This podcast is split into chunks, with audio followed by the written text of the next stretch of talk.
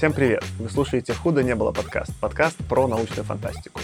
Сегодня мы обсудим роман Станислава Лема «Непобедимый». С вами сегодня я, Саша. И я, Аркаша. Отсюда мы сразу сделаем красивый переход к новостям. И одна новость, может быть, я не знаю, слышно по звуку, может быть, нет. Мы с Аркашей впервые за два года, наверное, записываемся вместе. Да, получается, за два. Вместе, в смысле, что в одной локации на самом деле. Я приехал в гости к Аркаше. Сейчас немножко расскажу про наши смешные приключения здесь. Но, в общем, да, очень доволен. У нас недавно был эпизод, где мы с Тёмой записывались. Он приехал ко мне в гости. Теперь я к Аркаше. Теперь продолжает логику, должен к Тёме приехать, мне кажется. Тяжеловато будет. Проще Тёма ко мне. Тёма, можем на Филиппины приехать. Я уже тут с прошлого раза, как я на Филиппинах записывался в прошлом эпизоде, одном из них, я уже еще раз успел слетать. Чтобы не терять, как бы, э, импульс можно еще раз с Артемом. Да, и надо, знаешь, типа, чтобы у Артема висел э, плакат «I want to believe». И он, он ждал этого. Что, новости у меня смешные. Приехал вот э, Каркаша в гости. И мы вчера решили с псом погулять. На Каркаше еще пришли знакомые, и мы зашли вчетвером в лифт с псом. И я впервые в жизни застрял с Аркашей в лифте. И мы там полтора часа в лифте торчали, обсуждали. Я, кстати, даже какой-то... Я что-то рассказывал про свою любимую книжку, про Gateway я там упоминал. Так что Да, мы... да, да.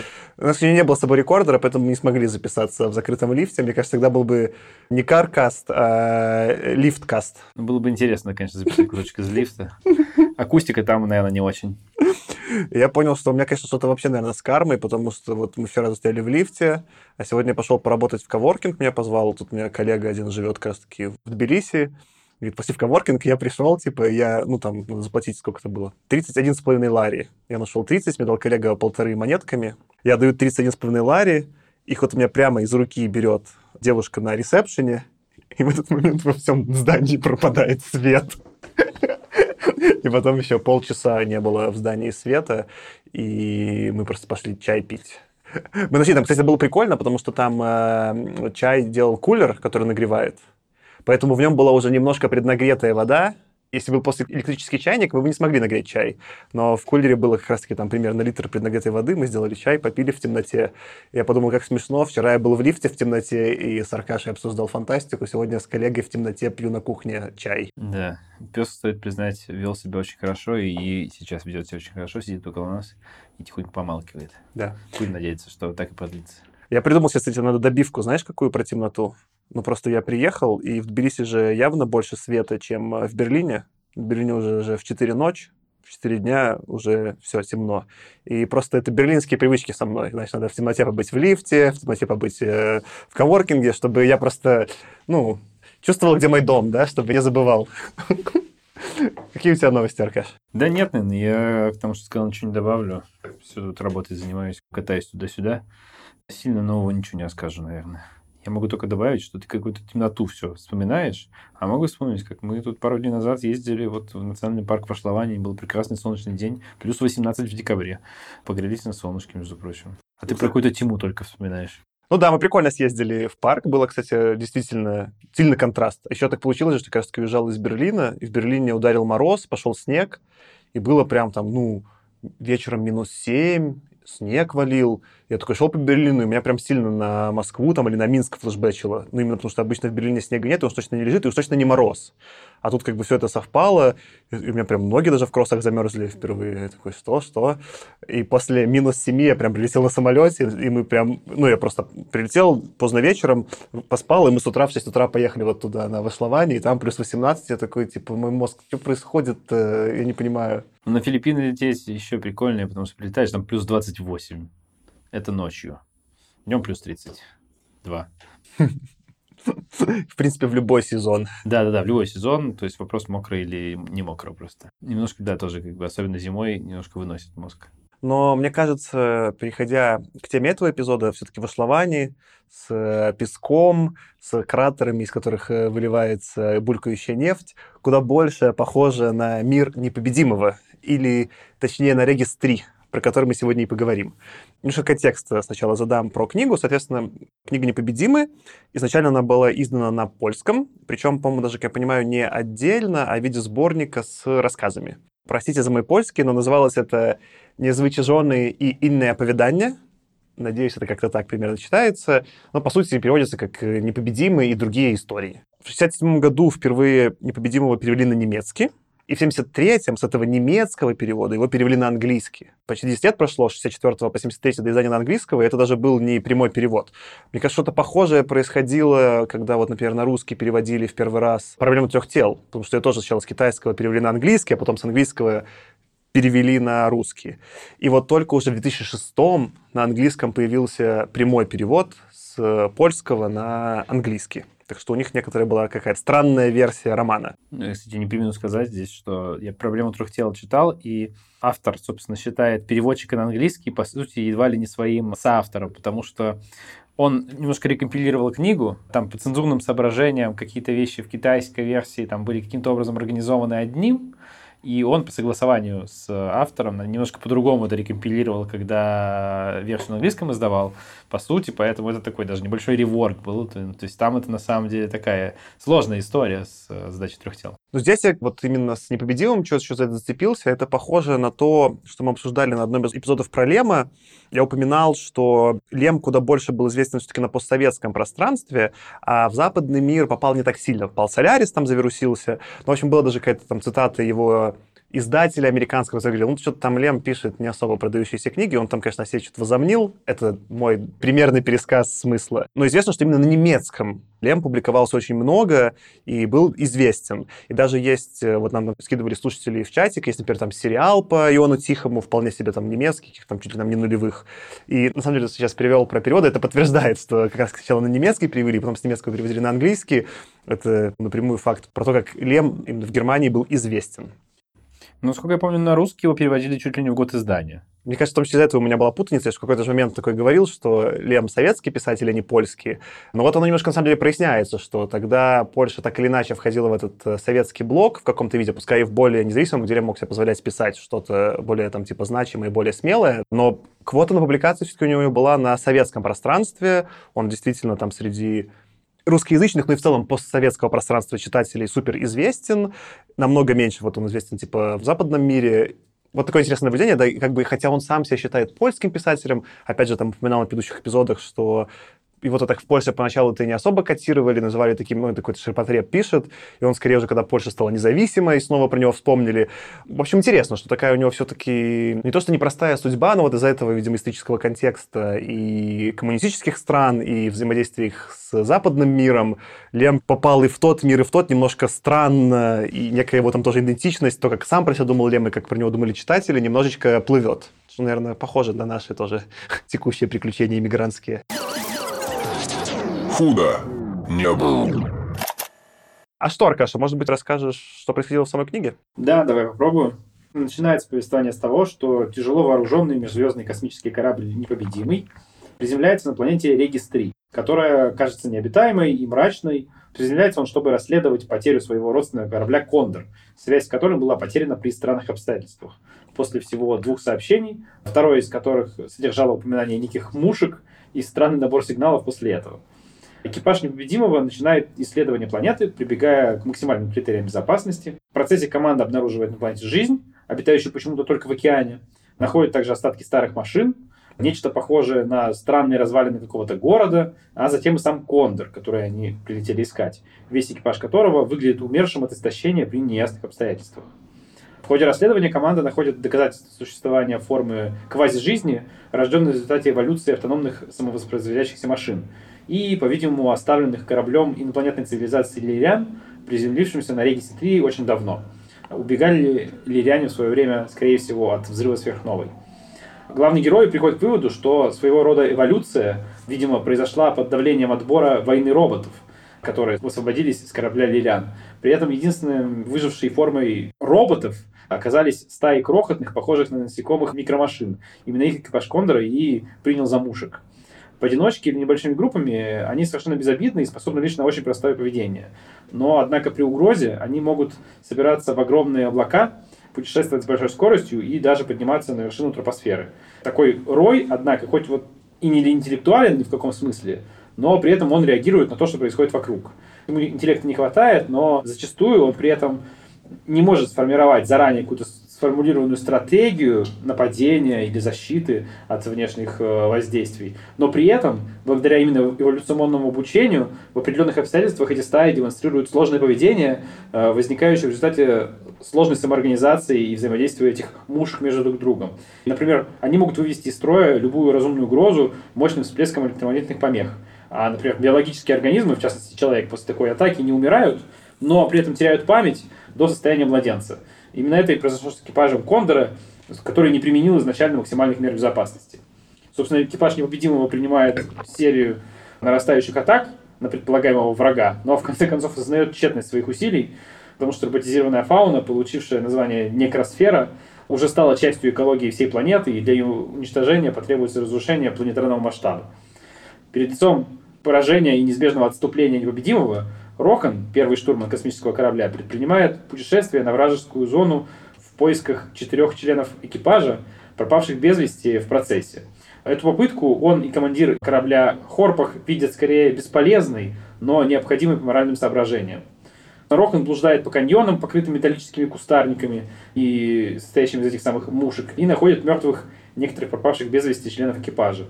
Он собирает некоторые улики и, возвращаясь на корабль невредимым, частично благодаря устройству, скрывающему его мозговую активность, и частично благодаря его спокойному и не угрожающему поведению. Возвращаясь в процессе, Рохан осознает, что мертвое наследие цивилизации лирян вообще нельзя называть врагом, в прямом смысле этого слова. Так же, как нельзя слепо вмешиваться в существование мушек, пусть они и угрожают людям на этой планете. Он осознает, что человек не вправе изменять сложившийся на Регисе 3 порядок, так как мстить природе за стихийные бедствия абсолютно бессмысленно. А именно это они пытались сделать все это время. В финале Рохан принимает решение бороться за сохранение экосистемы планеты и за невмешательство человека на регистре в будущем. Спасибо, Аркаш, за пересказ. Пока ты пересказывал, я понял, что у тебя, возможно, был другой перевод, потому что в моем они были Роган и Горпах. В моем они тоже были, на самом деле, именно Роган и Горпах, я слушал аудиокнигу, но я потом просто посмотрел, как это в английском их зовут, э, переводе, и там было написано через H. Поэтому, собственно, я пытался поддержать именно то, что было на самом деле в оригинале. Хотя, честно говоря, как было в оригинале, я не знаю, потому что на поиск я читать не умею, и прочитать, как писал сам Лем, я не могу. Ну, я думаю, тут на самом деле эта книга не так принципиально, потому что не похоже, что это польские имена. Хотя, если я не прав, слушатели и слушательницы, поправьте меня. Давай задам наш классический вопрос. Аркаш, как тебе книга-то вообще? Слушай, ну, мне понравилось. Как всегда, я, конечно, не примену сказать, что это было с поправкой на время написания. То есть, наверное, сейчас бы мне такая книга, если бы она написана была вот в прошлом году, там, или, по крайней мере, в 21 веке, конечно, показалось бы уже вторичной, но там с поправкой на время написания это, безусловно, и крутые идеи, и в целом мне было интересно читать. То есть повествование здесь там некоторыми огрехами, про которые мы поговорим, но было интересно построено. Мне зашло. Мне было интересно в течение всей книги. А как тебе? Мне тоже понравилось. Тут нужно сделать небольшой исторический экскурс. Соответственно, я читал эту книгу впервые в 2017 или, может быть, в 16 -м. Это одна из первых книг, кстати, на Гудриц, которой у меня отзыв оставлен. И тогда мне довольно медиокр понравилось. Я даже что-то такое написал в духе, что, ну, неплохая книга, но не материал уровня Хьюга и Небила. Опять же, на эпизоде обсудим отчасти почему так. Я думаю, потому что я читал ее незадолго после «Марсианина», и это наложило свой отпечаток. Теперь, перечитывая, она мне понравилась сильно больше. Почему я сказал про вот это, что нужен какой-то контекст? Я отчасти ее добавил в подкаст, отчасти мы там немножко мы там отнесли во времени. Я хотел игру пройти. Вышла игра Invincible от польской студии. Я вот хотел сначала пройти игру, думая, что игра — это напрямую адаптация книги. Я прошел игру, игра мне тоже понравилась, я ничего особо не помнил про книгу, я такой проходил игру, такой смутно вспоминая, что там было, и такой, что разве это было в книге или что, потому что я ничего не помнил. Казалось потом уже, когда разобрался, что игра это скорее приквел, и после этого я вот по дороге к себе в самолете перечитал книгу и другими глазами на нее посмотрел, и в этот раз мне понравилось сильно больше. И у меня скорее такой будет тезис, который я, может, попробую на эпизоде раскрыть, что мне кажется, это удачно переписанный Солярис. Поэтому да, рекомендую, даже если вы послушали пересказ, это та книга, которую можно прочитать, даже зная, что в ней происходит. Более того, даже, наверное, читая ее второй раз и уже зная, что происходит, мне даже было в некотором смысле интереснее, потому что я не отвлекался на, на то, чтобы там разобраться, что же, в чем же секрет. Я такой, ну вот секрет в этом, и мы продолжим. Еще раз я уже просто про контекст рассказывал. Есть комикс, я посмотрел, нашел, совсем недавно вышел, в 2019 тоже польский комикс, но его нет ни в электронном виде, ни в английском переводе. Я не успел. Я думал даже себе заказать из Польши, чтобы мне привезли и прочитать, но я уже к тебе, Аркаша, улетал и не успел. Может быть, закажу как раз-таки после вот нашей там записи, когда вернусь э, домой в Берлин, пришлют, попробую прочитать. Теперь-то уж, наверное, там после игры и книги, думаю, даже смогу на польском примерно осилить. Но арт, там видно, я видел несколько там разворотов этого комикса, я видел некоторые постеры. Арт в комиксе, конечно, классный и не в том направлении, как ни игра, ни книга. Я тоже видел, что есть комикс, но не смог его найти ничего, кроме нескольких разворотов в Гугле и скриншотов к сожалению. Пытался в разных пиратских бухтах нырнуть на дно, но как-то не получилось у меня. Да, действительно, его сложно как-то найти. Я потом немножко же про игру тоже упомяну. Мне кажется, что вот прикольно, что там и комиксы, книга, и игра, может быть, немножко по стилистике отличаются. Игра прям такая сделана в стилистике атомпанк. Что такое атомпанк? Ну, это как бы, по примеру, как там, например, стимпанк или стилпанк. Какой-то вид ретро-будущего. Именно атомпанк — это вот, наверное, то, как основание Азимова написано. Никаких компьютеров, ничего нет, никаких там особо технологий, все огромное, все на атомной энергии. Вот игра это прям монетизирует на полную катушку, и поэтому выглядит удивительно прикольно и свежо. Комикс, мне кажется, скорее нарисован в стилистике такой вот стилпанк, уже ближе к какому-то там Кэллианс, что хотя бы какие-то там появились, не знаю, Карбакопу, как уже как бы много понастроили. Оно еще не как в Fallout, все такое округлое из 50-х и с хромом. Прикольное заключение. Но, в общем, да, хочу комикс почитать, напишу, как, если найду и почитаю. Давай, наверное, перейдем к обсуждению. Ты сделал классный пересказ, и в нем ты уже там многие темы упомянул, но первое очевидное, про что нужно поговорить, это про тучу, про микроботов, или как там их не назови. Есть контекст, что в целом вот эта туча — это одно из первых упоминаний нанотехнологий фантастики в целом. Есть э, рассказ 56 года Кларка, где он описывает каких-то там тоже наноботов, Технически, если хотите придраться, Клак описывает не наноботов, а микроботов. Потому что у них масштаб не там одна, не один к 10 в девятой степени, а к 10 в шестой. Но смысл такой. Вот потом пишет, собственно говоря, сам Лем роман «Эдем», в котором есть тоже какие-то микромеханические девайсы. И вот продолжают эту идею, развивают ее здесь через э, микроботов. Они, конечно, не, не в данном масштабе, но они там явно написаны какие-то очень маленькие миниатюризированные девайсы. Ну и более того, в данном случае еще некие там обладающие какого-то вида искусственным интеллектом и самоорганизацией. И ты начал про это немножко, Аркаша, говорить, может быть, раскроешь подробнее про то, что с поправкой на время это очень свежо, но мне кажется, в целом это довольно свежо. То есть идея классная, она мне понравилась, особенно вот сейчас перечитывая, она мне понравилась, наверное, больше как раз-таки на контрасте всего остального, что мы читали с 50-х и 60-х. Потому что все остальное, конечно, вот есть некий канон, да, и в этом каноне каких-то не миниатюрных именно там больших девайсов написаны там все книги. Может быть, там у кого-то там Филиппа Дика проскакивают какие-то про сознание штуки, да, но в целом это вот такой, не знаю, условно, фильм «Чужие», да, в котором происходит действие всех книг, которые мы читали до этого. Это сильно контрастирует. А стилистика, как бы язык, в некотором смысле, да, и антураж, они явно при этом из 60-х, и вот сейчас уже на контрасте с нашим там сезоном про 60-е, ну даже про 50-е, меня прям зацепило совсем по-другому. Как тебе вообще концепция тучи и микроботов? Не, это, конечно, ну, для своего времени супер свежо, потому что во многом, если мы говорим про развитие технологий, да, пусть даже не земных, это почти всегда, там, в фантастике 60-х, по крайней мере, была история про то, какие мы можем сделать технологии, чтобы они нас куда-то привели.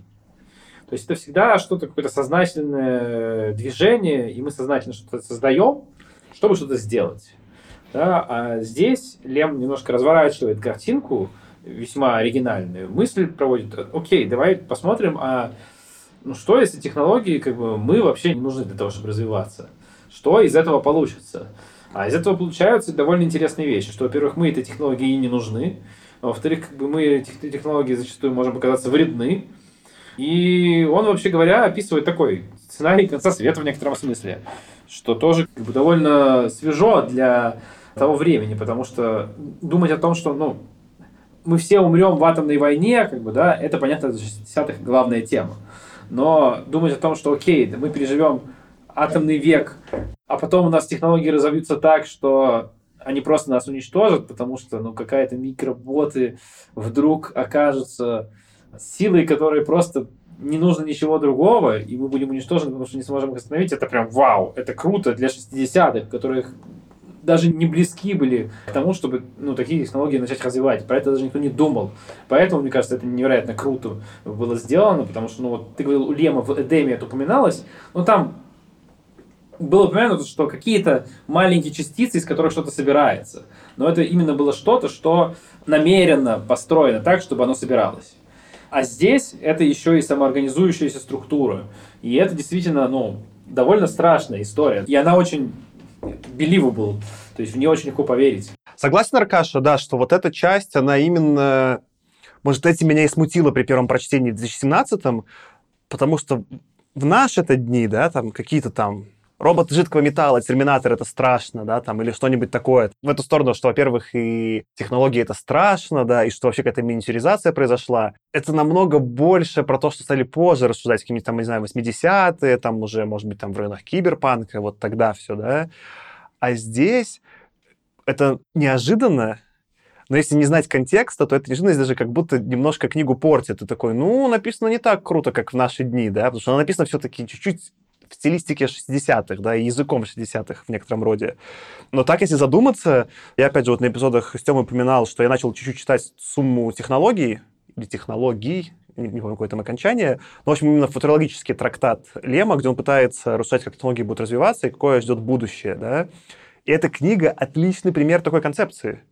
То есть все, что мы читали до этого, ну, в общем, да, как ты правильно заявил, это скорее какие-то рассуждения про то, как люди что-то там покоряют, что-то у них получается, или что-то встречают, что чужое, но понятно, каким образом чужое. Здесь Лем от этого целиком уходит и предлагает именно какую-то ну, почти что ли изобретательную концепцию. Я как будто скорее с изобретателем разговариваю или с реальным футурологом, который пытается будущее предсказать. Наверное, да, вот это будет главное разделение, что мы несколько раз в старых эпизодах говорили, что ну вот, там угадали про будущее, не угадали, но там даже многие фантасты говорят, что мы не пытались про будущее ничего угадывать, мы что-то там комментировали про нашу текущую реальность.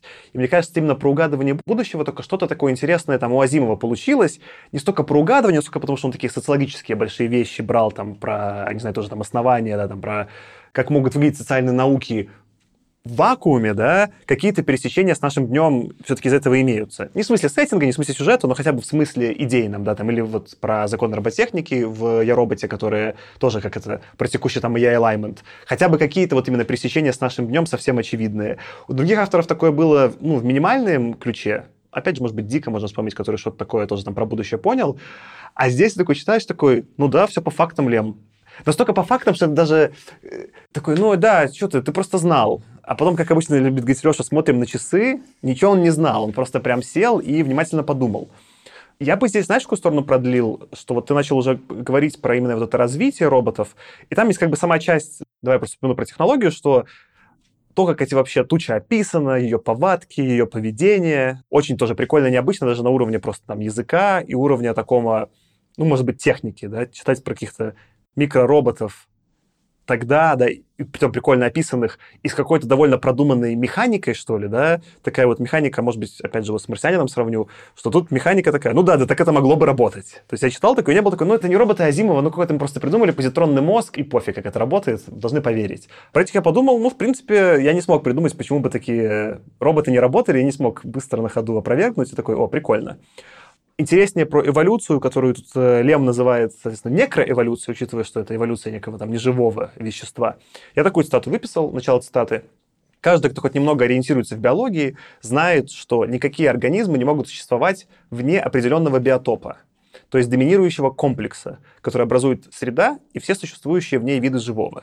Так обстоит во всем исследованном космосе. Жизнь либо создает громадное разнообразие форм, либо вообще не возникает. Конец цитаты.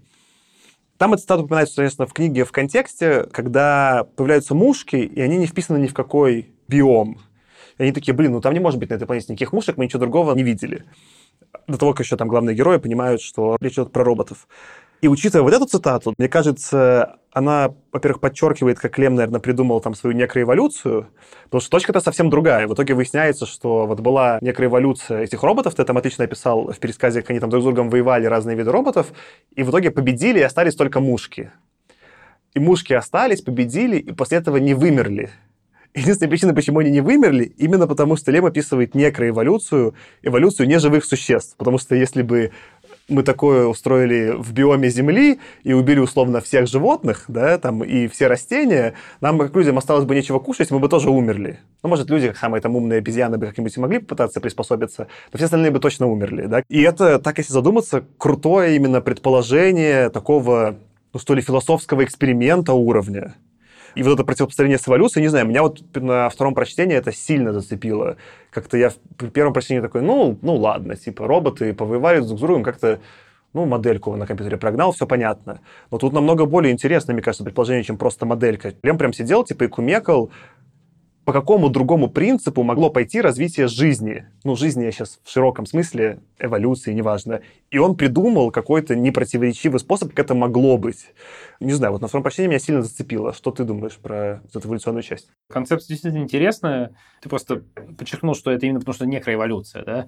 Я бы даже не сказал, что это так. В теории мы можем гипотетически представить какую-то конструкцию, которая на Земле, естественно, там не люди последним видом остаются, ну, какая-то суперагрессивная бактерия, которая по какой-то причине начала уничтожать все другие виды живых существ. Просто у нее есть способность это сделать. И ну, если она достаточно агрессивна, достаточно хорошо приспосабливается к разной среде и достаточно смертельно, то такая бактерия, по сути, может заполонить, э, в общем-то, все живое пространство на Земле. Другой вопрос, что, скорее всего, это выглядит нереальным именно в текущем сетапе того многообразия жизни, которое есть. Потому что так или иначе, там она нишу начнет какую-то занимать, ее там что-то другое подомнет, и именно эволюционный механизм, который на самом деле очень медленный, такой возникнуть не может. И Лем тут же что говорит? Что дело даже не только вот в том, что это некроэволюция какая-то, а дело в том, что это там эволюционный процесс шел нормально на этой планете, и мы это знаем, потому что там есть какие-то рыбы, которые плавают в океане. Они просто там обучились, что нужно как можно дальше от берега держаться, даже не приближаться, и еще и вырастили себе какой-то детектор магнитного поля, чтобы понимать, что эти мушки все, все улетаем, убегаем, уплываем в самую глубь, туда они не полезут.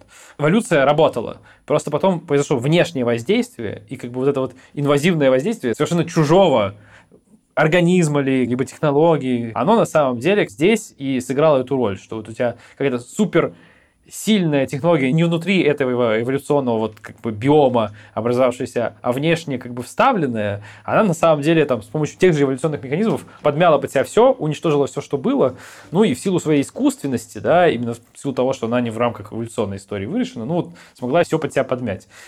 Ты прав, с одной стороны, фантастично выглядит, но с другой стороны, ты вот задумываешься и а почему нет? То есть почему это так не сработает? И до конца непонятно. Мне на самом деле там пара вещей остались не очень понятными, потому что я, например, понимаю, почему эти роботы, да, научились разумную жизнь убивать. Ну, то есть они убивали там людей, каких-то, может быть, животных, ну, просто потому что они им мешали. То есть животные могли там как подходить, и они научились, что даже убивать не надо. Они просто там делают такой, флашат просто мозги, да, смывают все и обнуляют. И как бы все, живое существо, оно как бы ничего не функционирует, в состоянии младенца просто умирает от истощения. Зачем они растительную жизнь убили, до конца мне не очень понятно, потому что они воевали все-таки с роботами за какие-то ресурсы, металлы, там, за ресурсы воспроизводства. Но опять-таки это можно всегда сослаться на то, что, ну, а так случайно получилось. И у них случайно получился механизм, что убивая все, что вокруг тебя есть, что хоть какие-то признаки живого изображает. И просто этот механизм, ну, настолько пошел сильно, что, ну, окей, даже то, что не мешало на самом деле, тоже убили. Просто потому, что так было надо. Окей, в это я могу поверить, хотя это уже такая немножко натянутая история, но по-прежнему, как ты правильно сказал, не невероятная. Именно про эту часть комментируя, можно предположить, там это тоже явно не раскрыто, что вот эти кусты, они же тоже в итоге каким-то условным фотосинтезом, там не написано как, но они собирали солнечную энергию, и в этом смысле, когда появились кусты, которые, как я понимаю, снабжали энергией мушек, они стали конкурировать с растительностью. То есть про животную жизнь сам отлично написал. Животная жизнь, какие-то хищники напали, они такие, о, мы поняли, все, у чего есть нервная система, мы ребутим, как это, биос сбрасываем. А все растительное, действительно, там не так это было очевидно, почему это произошло, но, как я понимаю, в какой-то момент стали именно на солнечной и там похоже даже на, как бы, на молниях, да, не существовать. И в этот момент, возможно, там они уничтожили и растения целиком. Не так очевидно. Возвращаясь к некроэволюции, ты справедливо, да, Аркаша, указываешь, что, наверное, если была какая-то суперагрессивная бактерия на Земле, она могла бы эти мушки там победить. Но все-таки, наверное, не до конца, в том смысле, что и вот, не знаю, подискутируй со мной, что, как я понимаю, у биологической жизни, к которой мы с тобой относимся, у нас есть вот эта вот рекомбинаторная система ДНК, которая вносит рандом. По сути, мы придумали какую-то систему рандомных мутаций, поэтому вот эти, даже какая-то технически в какой-то момент появилась одна бактерия, которая всех убила, в какой-то момент она разделилась бы на два вида бактерий, потом на три, насколько это больше, какие-то какие из них бы в какую-то нишу там соседнюю типа заняли, особенно если бы там осталось, не знаю, условно суша, земля, там хотя бы какие-то чуть разные виды энергии, и как бы, по сути, мы просто устроили бы парк юрского периода, ну не парк юрского периода, а как-то метеорит, в смысле, что мы просто эволюционный геноцид устроили, почти все схлопнули в какую-то одну точку, но потом жизнь опять разрослась каким-то там многообразием, пытаясь занять все ниши. Э, я не очень понимаю, как это было, кстати, у этих роботов устроено. Мы не понимаем, как у них были устроены мутации, как они эволюционировали, да. Но ты прав, что они точно могут, вот ты, что ты описывал, делать это быстрее, и поэтому какая-то при наличии большей скорости нужный вид мог бы сильнее остальные задоминировать. Ты как-то предположил, кстати, как там Лем считал, что происходят именно мутации у этих роботов? Ну, Лем это не прописывал никаким образом, что как именно происходят эволюции и мутации, но это можно придумать. Давай представим, что там просто у тебя при репликации всех этих механизмов могут допускаться ошибки. И давай представим, что там это не явно прописанные строчки кода, а где-то на уровне вот прям железа эта логика каким-то образом зашита. У тебя просто при репликации там какие-то там на уровне, знаешь, может быть, каких-то квантовых вообще флуктуаций, что-то может пойти не так. И поэтому у тебя в общем и целом копируется механизм, который ты много-много раз воспроизводишь, но какие-то мутации происходят. Просто как минимум из-за каких-то квантовых флуктуаций, потому что ты достоверно, да, повторить просто даже механизм не можешь все равно. Возможно, каким-то образом так работало. Не думаю, что Лем сильно заморачивался, да, по этому поводу. Возможно, это такое была история, что, ну, там есть какой-то алгоритм, да, который прописан, окей, типа, в алгоритме, который занят воспроизведением, явно была прописана строчка «добавляй рандом вот здесь». Да, именно для того, чтобы подстраиваться под среду. То есть она изначально была вот этими лирианами, да, гипотетическими, заложено, чтобы, собственно, эти механизмы могли подстраиваться. И, собственно, этот механизм подстройки, который был заложен, но он и остался. Потому что когда вот он менялся так, что этот механизм менялся, эволюция останавливалась, как бы все, этот некровид как бы вымирал. А у тех, у кого строчка кода про эволюционирую и рандомься оставалась, те выживали. Ну, в общем-то, собственно, к этому пришли. Кстати, вполне возможно, что на каком-то этапе, когда остались только демушки, собственно, эта строчка кода при воспроизведении уже стала ненужной вполне возможно, что это механизм, если уж мы говорим про вот чуть попозже поговорим вообще, насколько это осмысленно их уничтожать, но если хочешь их уничтожить, возможно, им просто нужно дать самим пожить без внешних воздействий. И они там в результате какого-то тоже рандома могут себе этот механизм подстройки и механизм эволюции сломать. Теоретически, наверное, это возможно, но этому нужно очень-очень много времени. Блин, тогда в этом смысле это как бы просто еще можно сделать такое предположение, что это некая эволюция, она сначала была скорее эволюция уничтожения, где-то кто-то просто победил. И вот, по сути, когда только мушки остались, они пришли в точку с первыми бактериями на Земле. Типа, что вот есть какой-то вид, он как бы самую нижнюю нишу, в смысле фотосинтеза, просто какую-то энергию из солнышка потреблять занял, и вот теперь можно начать делать биоразнообразие. Ну да, и более того, мы же даже видим, по сути, это биоразнообразие. Когда главный герой, Рохан, он в конце вот делает свой вояж по спасению товарищей, он, во-первых, ну, видит эти кусты, которые нарастают из этих мушек, по сути, они какую-то сложную конструкцию смогли образовывать именно для того, чтобы энергию потреблять эффективно. А во-вторых, он в какой-то момент наблюдает, как одна туча начинает взаимодействовать с другой тучей, и в этом нет абсолютно никакого логического смысла. То есть он думает сначала, что они взлетели, потому что он их триггернул, и они сейчас будут на него нападать, но потом он понимает, что на самом деле здесь происходит просто какое-то свое движение, никаким образом от него вообще не зависящее. Эти мушки сами по себе как-то взаимодействуют, и там на самом деле какие-то механизмы тоже выработались. Эволюционные они или не эволюционные. Если в них хоть какой-то смысл здравый, он не понимает. Но он в этом своем коротком путешествии оказывается впечатлен вот этой красотой, которую он совершенно не понимает и никогда не поймет. И, у него окончательно вот в этот момент, когда он уставший, в поисках своих товарищей, нашел всех мертвыми. И он в отчаянии таком некотором находится. И он оказывается способен эту красоту да, ему совершенно непонятно все равно воспринять и преисполниться, так сказать, уважением к этому миру, который человек никогда не сможет вот просто принять, никогда, никогда не сможет с ним взаимодействовать, вероятно, даже никогда не сможет уничтожить, но, в общем-то, ему и незачем. Просто он другой. Давай про красоту мы потом еще чуть отдельно поговорим в рамках именно сюжета, как тут он развивается. Но хочется зацепиться то, что ты вот именно сказал про другой, отличие. И это же одна из больших тем этой книги. И в целом, мне кажется, одна из больших тем творчества Лема в целом. Он пытается придумать в каждом романе, по крайней мере, из тех, что мы читали, мы читали «Солярис», 61-го, вот этот роман, собственно, 64-го «Непобедимы», они похожи на то, что вот Лем пытается придумать что-то действительно другое от нашей жизни. Другое от жизни биологической и другое от жизни, наверное, разумной, что ли. Мы с тобой вот как две такие эволюционирующие обезьяны сидим, еще обезьяны, окончившие физтех, да, такие, и очень, мне кажется, восторгаемся своим интеллектом, мы считаем, что этот интеллект, разум — это что-то принципиальное, важное, и вот это вершина эволюции, да, что мы на каком-то находимся на пике, не на пике, может быть, всей эволюции, но на пике земной эволюции, да, текущего момента. И Лем здесь, мне кажется, напрямую с этим дискутирует. Он показывает, что в целом можно построить какую-то весьма успешную систему на вообще других принципах, которая в некотором смысле ведет себя как разумная, ну, разумная не в смысле вот именно стратегии, там немного рассуждают, что то, как на них эти мушки нападали, да, или как с ними проходились битвы, было видно, что это была система адаптивная, и она могла через эту адаптивность, да, там, победить и людей, и роботов, и кого угодно, там, и динозавров, которые жили раньше. Но она неразумная в смысле каком-то стратегическом. Но она вполне при этом такая, типа, удачная, в смысле, что она заняла все этнические ниши на этой планете. И мне кажется, если бы там команда Непобедимого забрала с собой мушек и отвезла, как это в последней сцене, на Землю, ничем бы хорошим это тоже не закончилось. Похоже, их, типа, бросить — это единственное, что вообще было возможно. Это прикольно на контрасте, во-первых, с американской фантастикой. Все, что мы читали, там почти всегда все эти инопланетяне — это люди там переодетые, чуть-чуть переделанные, чуть-чуть с другим там набором характеристик. Может быть, в «Звездном десанте» Хайнлайна хотя бы какая-то была попытка такая не столько биологическая, сколько, может, там политическая, да, произведена, как-то сделать отличие, но это не было все прям иным, да, а Лем вот уже дважды весьма успешно в «Солярисе», из того, что мы читали, и вот здесь показывает что-то принципиально другое, рабочее, успешное, успешная на уровне даже, может быть, каком-то космическом.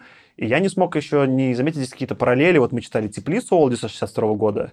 Там же тоже было более мягкий вариант этого аргумента. Там Олдис говорит, что для развития жизни, что вы решили, люди, обезьяны, что вы нужны как самые умные? Жизнь по-другому будет в космосе распространяться. Ваш интеллект скорее помеха вам для этого. Я не знаю, здесь, мне кажется, Лем не претендует именно на распространение мушек по всему космосу. Это не, не цель этого романа. Но он точно показывает, что вообще совсем другие схемы по сравнению с интеллектом обезьян могут быть крайне успешны в эволюционном смысле. И это, ну, короче, сильно. Это, не знаю, просто мне, как, знаешь, как бы слова закончились. В смысле, это меня заставило задуматься. Вот, наверное, из э, почти там всех книг, которые мы читали в этом сезоне, это одна из тех, которая меня заставила задуматься. Это прикольно. Большинство коллег по цеху в 60-х писали про какой-то иной разум, иную жизнь, иные миры в концепции, а давайте представим вот наш мир и подумаем, чем он мог бы отличаться. То есть они ставили задачу так и говорили, что отличается, отличается вот этим, вот этим, вот этим. И вопрос как бы был скорее, вот кто-то придумывал, вот, а вот, вот немножко вот этим отличаются, и что тогда будет?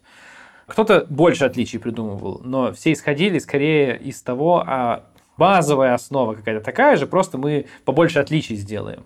Лем же как раз к этому совершенно другой стороны подходит. Он говорит, что нет, ребята, не нужно вообще отталкиваться от нас, как от какого-то изначальной точки, вообще забудьте, потому что то, что вы можете встретить где-то в иных мирах, может быть оказаться настолько другим, настолько отличным, что вы даже с самими собой, да, с нами, с теми мирами, которые нам понятны, мы даже сравнить не сможем потому что все это окажется настолько другим. И вот сейчас, сейчас я вам просто продемонстрирую просто пару примеров.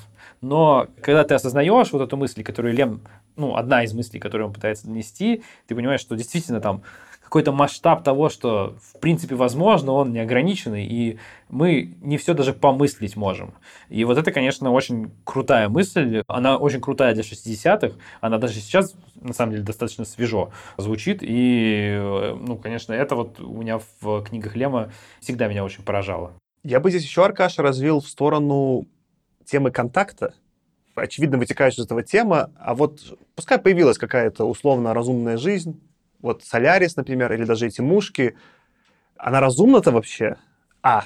И Б, можем ли мы как-то с ней проконтактировать? Мне кажется, в Солярисе ответ такой мягко негативный у Лема. Здесь скорее нейтральный, да? Но мы знаем, что ближе к концу карьеры он напишет «Фиаско», который уже будет прям совсем негативный ответ, что вообще не получится.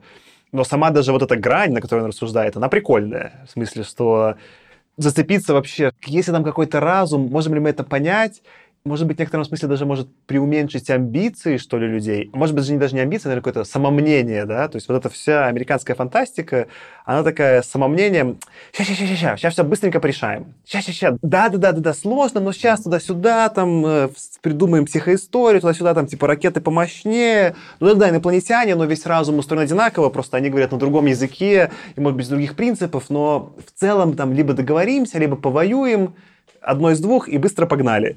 Лема говорит, не-не-не-не-не, там будет столько edge-кейсов, там будет столько вот этой серой зоны, где вы даже не поймете, вы что, вы, вы сейчас разговаривали или нет. Вообще концептуально вы можете поговорить или нет. Тут даже вот напрямую была в этой книге сцена, на по в игре тоже была, что в какой-то момент видит свое лицо мушками созданное Роган, и такой типа, и чё? Это был контакт, они действительно что-то про него поняли или не просто почему-то решили изобразить его лицо. По-моему, там оказывается, что это отражение где-то было все-таки. В игре это точно было лицо одного из героев, сделанное из мушек. Я поэтому предположу, что в книге также, можем попытаться найти по тексту. Неважно, там это один из моментов, где что-то про это думает Роган, там или какие-то мушки падают, да, что очень уже похоже на контакт, по факту ты такой в конце выйдешь и такой, я не знаю, это был контакт или нет. Я с тобой согласен, что на самом деле абсолютно неважно в книге, вот он это видел, или не видел, или это ему показалось. Да, это, безусловно, саму возможность какого-то контакта все равно отрицает. Потому что там нет какого-то разума, не с кем общаться. На самом деле, вот Солярис это немножко другая история, да. Солярис он другую сторону выкручивает. Степень разумности, да, какую-то, давайте представим какую-то шкалу разумности, да, вот мы на какой-то точке находимся. Солярис это некоторая степень разумности и вот сложности этого разума он выкручивает просто в какую-то бесконечность относительно нас и говорит, что вот если я выкручу в эту сторону, то никакого шанса на понимание нет. То есть взаимодействие возможно, но оно окажется совершенно не тем, что мы хотим и что мы ожидаем, и мы все равно понять, что там, вот с этим океаном, мы не сможем. Здесь он выкручивает ручку в другую сторону. А давайте мы скажем, что вот есть какая-то жизнь, она сложная, она сложно организованная, но мы уровень разумности выкрутим просто в ноль. Там нет никакого разума, там нет интеллекта в нашем понимании. Там есть сложная самоорганизация, там есть какие-то сложные стратегии действий, но при этом поговорить ты не можешь. Ты не можешь договориться, потому что просто не с кем и не с чем договариваться. Это просто какая-то вот сила стихии. Да, она рукотворная, ну и что? Это как бы в некотором смысле, ну, жизнь или некрожизнь, как она здесь называется, но это то, с чем взаимодействовать можно, но это взаимодействие никакому пониманию и, там, не знаю, интеллектуального, осмысленного взаимодействия не приведет. Позвольте сначала некоторое уточнение, да, или точнее поправку. Я не верю, что термин рукотворное так уж э, точно подходит. Мы так и не знаем, какая была конфигурация у лириан. По-моему, даже упоминается, что они не смогли придумать, были они гуманоидами, поэтому это может быть клешнетворное, щупальцетворное, мы не знаем. Но развивая твою мысль, да, я согласен, ты, ты прикольно описал именно различия параметров, которые я выкрутил в Солярисе и в непобедимом Лем, чтобы сделать разные книги, но есть в них и общее, и общее именно в сюрреалистичности. Что бы ни назвали контактом, неважно, вот видит Роган там свое отражение лица, да, или видит галлюцинации, допустим, что галлюцинации в Солярисе, там главные герои, которые с ними происходят, это не контакт в смысле, может, взаимопонимания, но какой-то контакт в смысле, что вот разные формы жизни или разума как-то столкнулись между собой. И там, хотя тональность чуть более там как бы разная, но она в обоих случаях весьма сюрреалистичная. Это куда больше похоже на какой-то бэт-трип в обоих случаях, или просто какой-то знаете, психоделичный трип, чем на что-то внятное. Во-первых, есть контраст, опять же, с американской фантастикой, да, где либо пиф-паф, либо, да все понятно, что делаем? Поторговались, как в этом, в, как этот был у Симака, необъятный двор, наверное, да? Либо торгуем, либо воюем. И в целом, типа, достаточно, да? Там, не знаю, чуть там более позднего Симака, вот то, что мы там в том числе обсуждали в пересадочной станции, да, ладно, не, не торгуем и не воюем, но там, типа, вместе путешествуем, сидим, вместе щелкаем, короче, что такие, мы, мы же просто сели рядом, да, как вместе медитируем, условно, да, и поэтому уже почувствовали, что мы и они, разумная жизнь, да, странная, но не сюрреалистичная, скорее просто слушаем человека на другом языке, чуть не отдупляем, но в общем-то, да, в общем-то, через тысячу лет выучим язык и, и сможем. А тут, типа, сидим и видим психоделичные картинки, которая, кстати, он еще очень прикольно о психоделичности самого мира. Там он описывает эти цвета яркие, как вообще эта пустыня выглядит. То есть там как бы мир довольно психоделичный. И то, что герои, там, попадая в какой-то контакт, что в Солярисе, что здесь, это тоже весьма психоделично. Это прикольно, и это еще вот опять подчеркивает, мы тоже на предыдущих эпизодах обсуждали, подчеркивает уважение Лема к Дику-то, Филиппу Дику. Филипп Дик, конечно, все заходил через сознание, какие-то психоделики, но тональность похожая. Там все время люди такие не понимают, это реально нет, что происходит-то. И вот пиковые, ключевые моменты книг Лема герои такие тоже, что началось-то? И это их странным образом роднит. Они с вообще разных, конечно, заходят ходов на это, да, и, и позиций, но в итоге-то описывают, что не знаю, что-то вы там про свой разум решили, что что-то получится, это вы очень амбициозно забросили свою удочку, успокойтесь. Ну да, согласен с тобой. Раз уж мы немножко цепляли Солярис, не могу не отметить маленькую деталь, которую я выписал, просто смешную. Как бы в целом книга вот в этом сеттинге вот этого атомпанка, и в целом там все работает. Меня почти ничего не терзало мой глаз, особенно там немножко чуть позже поговорю про игру, особенно после игры я такой, все логично. Но там опять у главного героя, как в Солярисе, была рубашка-сетка и которая и в фильме была Соляриса Тарковского, где они ходят почему-то в этих вот футболках э, с сетками на корабле. И это ну, какая-то, видимо, левовская фишка, но это настолько как это нелепо выглядит, какой-то, что вы на техновечеринку пришли. Ну, то есть, там все такое, типа, ламповое, но откуда эти рубашки-сетки, не знаю, мне что-то с них очень развозило смешно. Я не заметил, то есть я просто Обычно меньше внимания просто уделяю таким деталям, если они в книге описаны, и просто их скорее не замечаю. Это было в э, ключевой сцене, одной из ключевых сцен в разговоре Рогана и Горпаха, когда они решают, что делать. И там бреется Горпах у раковины, и описано, что у него там эти седые волоски торчали через его рубашку-сетку. Я такой, а, ну, в смысле, это ключевая сцена, потому там она запомнилась. Я что про Горпаха это вспомнил? Перед тем, как мы придем к этому обсуждению разговора Рогана и Горпаха, который, мне кажется, одна из ключевых сцен книги, я бы хотел немножко в контекст писать общего повествования. В целом, вот если я второй раз читал книгу, она очень неравномерно написана. Это как будто в некотором смысле три книги, склеенные вместе. Там есть где-то примерно первая треть, которая скорее такая экспозиция. Это просто очень много визуальных сюрреалистичных картин. Вот они прилетели на какую-то планету и ну, в некотором смысле созерцают, что ли, что там происходит. Там это очень красиво описано, очень таким визуальным языком, э, цвета прикольно описаны, описаны вот это как бы технологии, но мы как будто смотрим такой, ну, в некотором смысле, это фильм Тарковского, да, мы смотрим какие-то невероятно эстетичные, меланхолично, чуть-чуть сюрреалистичные сцены, но там, в общем-то, ничего не происходит. Просто какой-то набор фактов, и экспозиции, но не экспозиции в смысле, что это как на сюжет повлияет, а просто вот нас в мир анбордят, в мир, чтобы мы такие почувствовали, что мы на другую планету прилетели. Потом где-то примерно на третьей происходит такой явный слом, и становится примерно понятно, что вот там туча — это враг или почти враг. Начинается какое-то ее исследование, и потом с ней борьба, да, и она вот уже намного более динамичная, по сравнению с первой экспозицией, в которой вообще ничего не происходит, они просто там что-то катаются и охреневают, да, особенно Роган. Тут уже какой-то есть там движ, где они такие, так, так, что это, как мы их там победим, так, сяк, что мы сделаем, как мы отправим команду, какой-то такой вот движ более исследовательский, может быть, именно такой американской команды, да, и где-то последние, может, процентов 10-15, когда вот, собственно говоря, случается этот переломный диалог Рогана и Горпаха, и Роган решается отправиться на поиски четырех пропавших без вести членов команды, это становится максимально похоже уже на такую, не знаю, спектакль, какую-то интерактивную новеллу, иммерсивный спектакль, где мы такие от первого лица почти смотрим, какой-то экшен происходит, за которым следит э, главный герой Роган. Очень динамичный, такой сюжетно ориентированный и такой немножко философский. И вот эту бы часть, наверное, сравнил такой с бавленным марсианином в некотором смысле, да? Это довольно сильные переходы. Сейчас, там, когда мы уже много книг прочитали, меня как-то это не смущало, да, что, по сути, это вот три очень разных темпа повествования. Но сравнивать вообще с современными книгами, это очень странно, да, то есть нет такого, что вот он выбрал какую-то одну стезю и по ней продолжает. Я уже сегодня упоминал на этом эпизоде, там, не знаю, основание Азимова. Основание Азимова устроено не так. Там бывают какие-то куски в смысле сюжета, ну, где меняется именно сюжет, но сам темп повествования, как герои представляются, сеттинг, он очень равномерно размазан вообще чуть ли не по всем книгам основания. То есть ты такой как бы открываешь, такой понимаешь, сейчас смотрю один сериал, этот сериал вот таким образом устроенный, вот просто в начинается новый эпизод. Здесь несколько было сломов, Наверное, мне хочется про них сказать, да, что вот первый раз, когда я читал, меня это скорее сбило с толку, потому что я ждал какого-то, опять же, на контрасте с американской фантастикой сюжета, тут его не было, да, Сюжет именно, что как бы сюжет был бы определяющей частью, как, например, на том же «Марсианине». Тут сюжет это вообще дело десятое. И это прям, ну, мощные переходы. Теперь, когда я понял, что эта книга такая психоделичного свойства, скорее такое меланхолично-описательного, мне скорее было прикольно. Я такой, ну, сменил, ладно, погнали. Как тебе вот это переломы повествовательные? Ну, я читал эту книгу в первый раз вот, э, для записи. Я заметил эти переходы. Ты прав, это необычно, но меня это не коробило. То есть, ну, для меня это нормально воспринималось. Ну, да, какие-то переходы есть. Единственное, что меня, ну, может быть, как-то поднапрягло, это в начале более спокойный этот эпизод, когда они еще не поняли, что происходит, но вот нам нагнетают.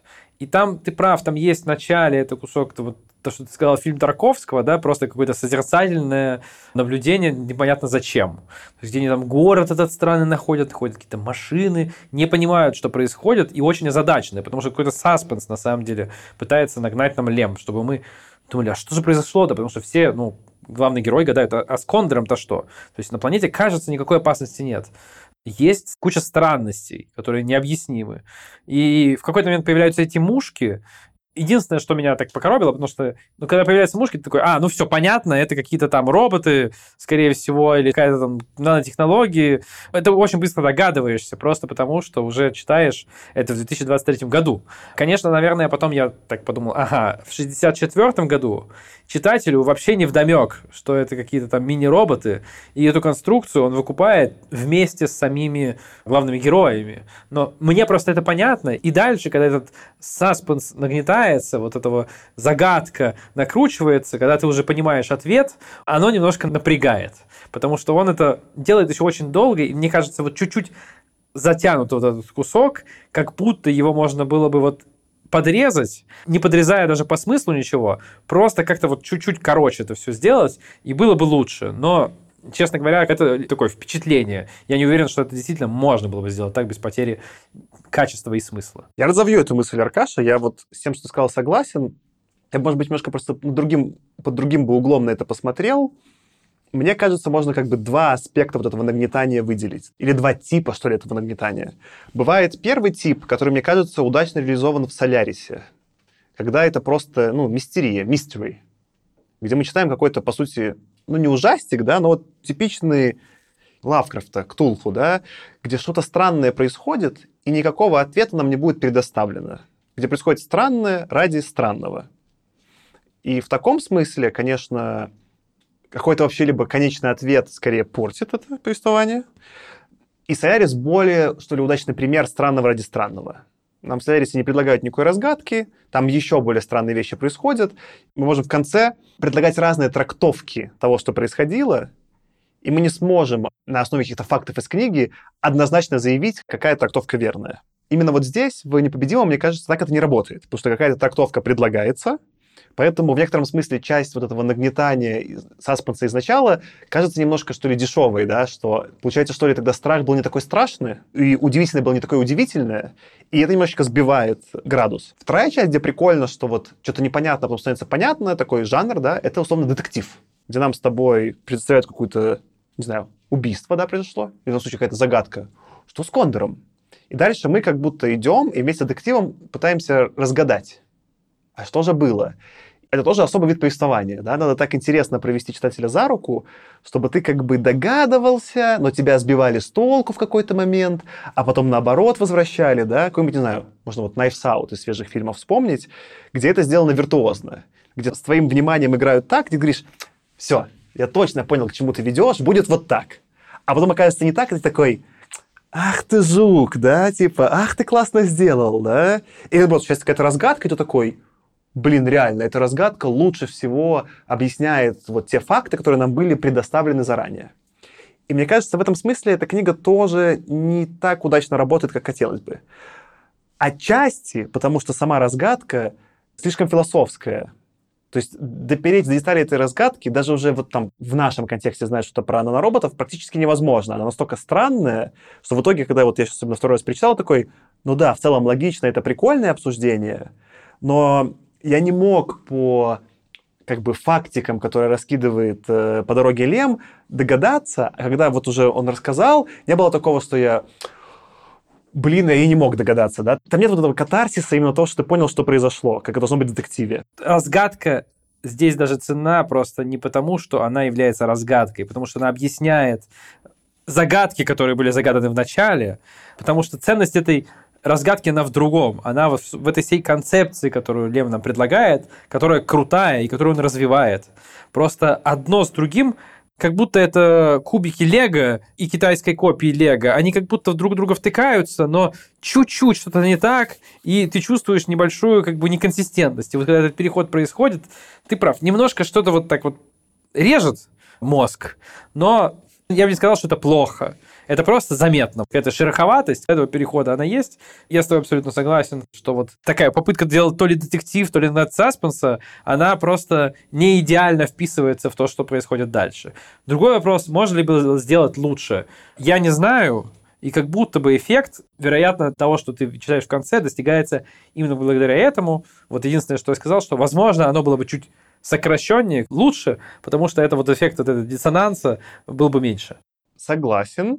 Отсюда у меня будет один комментарий и один к тебе вопрос. Комментарий следующий. Я уже упомянул, что читал книгу два раза, и при втором прочтении мне было сильно легче. Потому что я знал разгадку, и когда я знал разгадку, я это уже читал не как будто это какой-то саспенс, не как будто какой-то детектив, а вот именно как детальное описание мира тучи. И это сразу, типа, много шероховатости убрало. Я вот после второго прочтения поднял свою оценку на Goodreads с 3 до 4 звезд именно поэтому. Это удивительным образом книга, которая на втором прочтении для меня работала сильно лучше, чем на первом. У меня такое очень редко бывает с книгами. А вопрос у меня отсюда будет к тебе переход. Ты сколько рассчитал ложную слепоту, и заходит ли она лучше при втором прочтении, когда ты уже понимаешь, что происходит? Я читал пока один раз, и я абсолютно убежден, что второй раз она зайдет лучше. Потому что второй раз я точно сяду, вот уже буду не аудиокнигу слушать, потому что аудиокнигу где-то тяжко. Я прям не то, что слушал ее на 1x, а не как обычно на полтора или два. Потому что часто там можно, ну, чуть-чуть потерялось, не так страшно. Здесь я думал, что замедлить нужно. И я это делал, то есть, когда точно совершенно ни во что не погружен другое. Потому что иначе ты теряешься. Я во второй раз думаю, что я почитаю обязательно книжку, либо печатную, либо ну, электронную, которую именно ты читаешь визуально, и, возможно, попробую на английском это почитать, потому что тоже, я думаю, что там э, сложный язык, там тяжело написано и на русском, и на английском, и, возможно, в оригинале получится вот ухватить какое-то настроение автора чуть лучше. Но это вот, ложная слепота точно книга, которую я прочитаю второй раз. Я не буду такой говорить про невидимого. Я с тобой согласен, я понимаю, почему это может лучше второй раз читаться, особенно после какого-то времени, да, когда ты часть забыл, и тебе все еще интересно. Второй раз подряд, безусловно, читать не буду, потому что ну, не зайдет.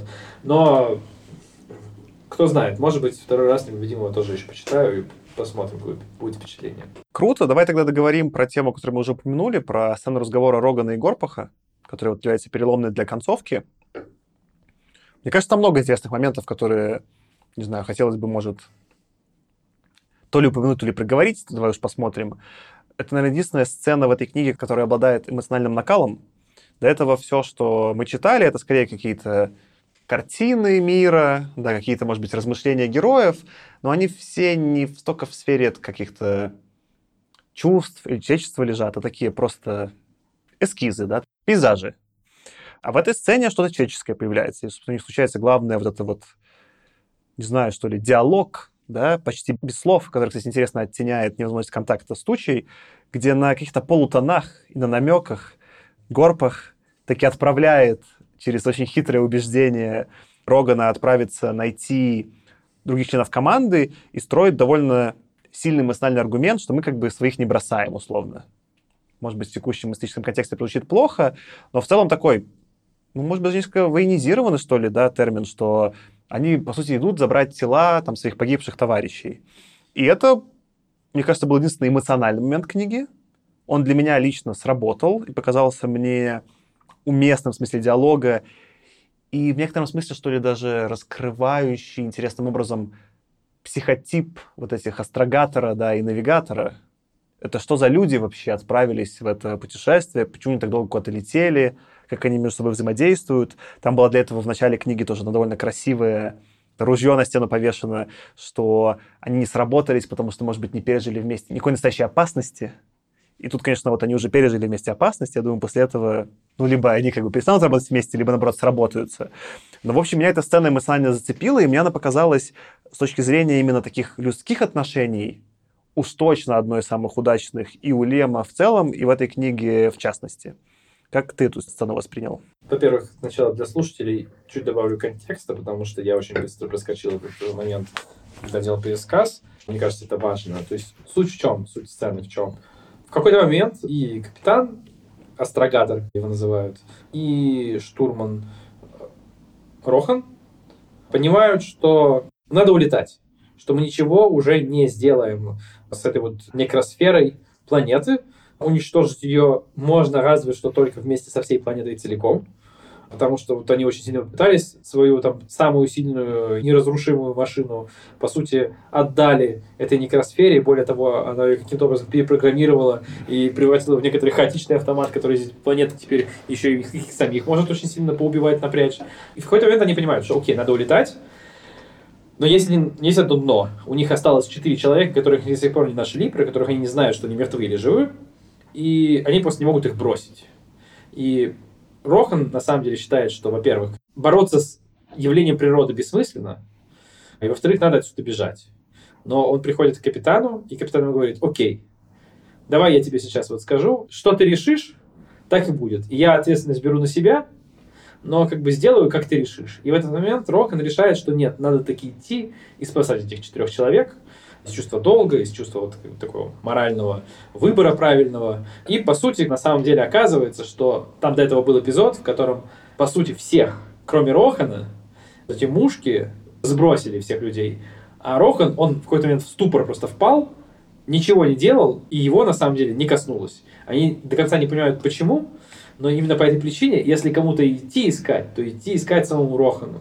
И по сути, на самом деле, вот такими манипулятивными техниками капитан, во-первых, вынуждает Рохана за него принять решение, что нужно идти их спасать, а во-вторых, еще и отправляет его спасать. Меня эта сцена, конечно, она действительно такая психологическая, но насколько же меня выразил этот капитан? То есть мне кажется, что ну, вот настоящий капитан, как бы настоящий лидер так делать не должен никогда. Он с себя снял ответственность, он переложил ответственность. Он такой говорит, ответственность на мне, но реальная ответственность принятия решения, он себя ее, по сути, переложил на Рохана. Это, вообще говоря, очень некрасиво. У Рохана горит жопа, если говорить вот простыми словами в этот момент. Он понимает, что как бы нужно сделать сейчас правильное действие, но у него дико горит от того, что нужно делать ему, и на самом деле горит справедливо, потому что это должен делать капитан. И это, конечно, меня сцена вот, ну, она интересная, но, конечно, вот до этого момента капитан выглядел солидно. А потом я, конечно, меня разочаровал. В отличие от Рохана, потому что Рохан как бы действительно такой высокоморальный чувак, которому, ну, вот он принимает в некоторой степени такое решение. Сложно называть правильным, сейчас еще про это поговорим. Но, конечно, эта сцена такая. Но она при этом настоящая. Она про настоящих людей, про настоящих людей, попавших в сложную ситуацию. Она очень правдоподобная. Я зацеплюсь за вот это слово «правдоподобное», она, наверное, вот это я пытался да, донести там своим предыдущим спичем, что она контрастирует с предыдущей книгой. До этого мы скорее смотрели, ну, может быть, не за идеальными, но за почти идеальными там военными или учеными, как у Кларка бывают, которые там инженеры, сейчас туда-сюда, там, ну, странно, да, но что-то погнали делать. Опять же, это 60-е, поэтому они все мужчины, такая команда, в общем, они там что-то там решают. Чем-то, она может, похоже, опять же, на героев тоже там Азимова, да, они такие более функциональные.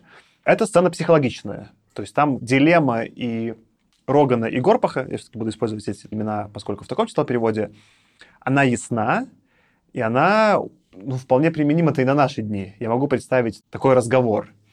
Меня, конечно, Горпах не выморозил. Наверное, я бы хотел, может быть, даже какого-нибудь э, босса или лидера в духе Горпаха.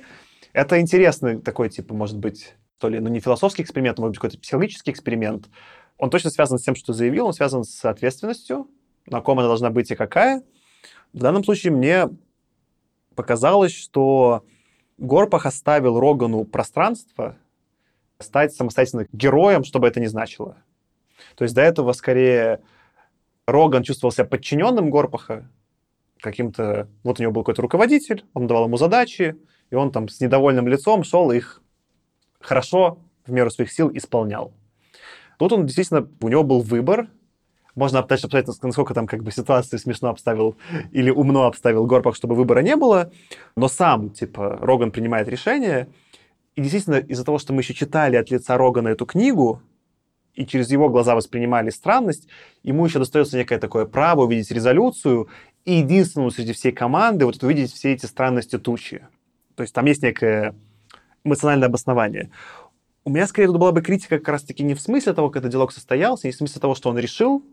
Да, мне кажется, может быть, такая наивная, но красивая, конечно, да, там тирада, что чуваки вернулись там узнать судьбу без вести пропавших. Это чем-то, не знаю, может быть, не хочется использовать какие-то военные в наше время метафоры, но, может быть, не знаю, когда вот эта подлодка Titan One пропала, да, или в целом, когда какие-то люди там в пещерах застревают, да, люди бросают довольно много ресурсов, чтобы пытаться их спасти. И в этом есть какое-то такое, может быть, не человечное, но что-то красивое про человечество, что вот, да, в какой-то сложной ситуации люди не оставят других людей погибать в одиночестве. Эта часть красивая. Насколько там она была осмысленная, наверное, ты больше расскажешь, как более такой рациональный чувак, я такой видишь больше с эмоциональной точки зрения. Что меня несколько смутило, это общая резолюция всего этого. То есть мы видим дальше, что после этого диалога Роган принимает решение, он отправляется, он видит все эти сцены, которые в некотором смысле похожи на, с одной стороны, кульминацию всего происходящего, такую-то развязку, да, он смотрит какой-то странный спектакль и какой-то эстетикой даже, может быть, тучи, и планеты после битвы циклопа с тучей наслаждается, и потом как-то да, вот этот, проходя через этот опыт, еле-еле там возвращается на корабль почти погибший, его там через поле там уже заносят, там дают ему кислородную маску, но концовка наступает, вот когда его просто заносят обратно на корабль, и мы не видим, к чему это привело. То есть в некотором смысле можно сказать, что это последняя глава, где... Она самая длинная, по-моему, даже по количеству страниц, где все это видит Роган. Это такое вот, наверное, вот этой концепции мономифа, путешествие по ту сторону, да. До этого они как будто находились еще в нашем мире, герои, и вот в потусторонний мир отправляется Роган посмотреть, что там происходит.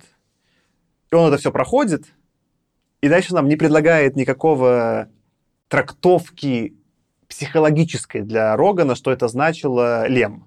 Он предлагает красивую трактовку, что непобедимый не такой непобедимый, и вот на этой как бы там шутки, да, там, или там аллюзии заканчивает, и это красиво, но какую-то точку именно в судьбе Рогана он не ставит. Меня скорее вот это смутило, чем само решение. Но расскажи, конечно, как ты воспринял и поведение Корпаха, и резолюцию для Рогана ситуации. Ну, я сначала про историю Рогана скажу. Мне кажется, история как раз-таки законченная, потому что, мне кажется, для Лема здесь окончание такой, точка такая, да, ну не точка, но вот важный момент, к которому шел Грохан, это именно вот это вот осознание и принятие красоты этого мира, которую мы никогда не поймем. То есть, на самом деле, для него точка путешествия Рохана, она именно в этом. Она в его внутреннем окончательном осознании, насколько этот мир другой, и насколько он для нас непостижим, и насколько мы просто не должны пытаться с ним взаимодействовать. Мы должны пытаться его победить, мы должны пытаться ему отомстить, мы должны попытаться его себе подчинить. Он просто другой, и это всегда останется так. И в какой-то момент Рохан, и, ну и зритель, в смысле читатель вместе с ним должен к этому прийти. Мне кажется, Лем всю историю Рохана строит именно так – то есть он потом тебе рассказывает, чтобы такой сделать такой хэппи частичный, что он обратно доходит, да, как бы с каким-то там сознанием, с какими-то мыслями, которые он высказывает. Но именно, мне кажется, именно с точки зрения вот истории Рохана, вот эта точка ключевая для него. Тогда здесь мне как будто не хватает какого-то, может быть, вообще даже одного абзаца, где он не просто проходит через поле, а есть какая-то финальная сцена с Горпахом, где пускай даже они молча сидят в одной комнате и понимают, что нужно улететь. Опять же, после этого можно ставить метафору про непобедимого и закончить. Но какой-то вот этой финальной сцены того, что это понял Роган, а вместе с ним и команда, или как минимум Горпах, и они точно это делают, она как будто чуть-чуть пропущена. Не знаю, может быть, она не подходила там по динамике сцены, может быть, так была длинная глава, может быть, так невозможно написать, но вот какого-то там чуть-чуть этого элемента того, что все-таки навигатор, как член команды, и вот астрогатор, которого отправил, что-то вместе поняли, пропущено для меня лично. Я понимаю, о чем ты говоришь, но мне кажется, это, возможно, не минус повествования, а проблема того, что мы привыкли к определенному формату рассказывания истории, что в истории надо поставить точку, что история не может просто закончиться. И если задуматься, это не обязательно. Ты прав. Наверное, я даже не помню, вот, где именно кончается история. То есть я просто вот, я помню, что он доходит, и, и чем она оборвалась? Вот когда он его занесли, и все, или там еще какая-то история.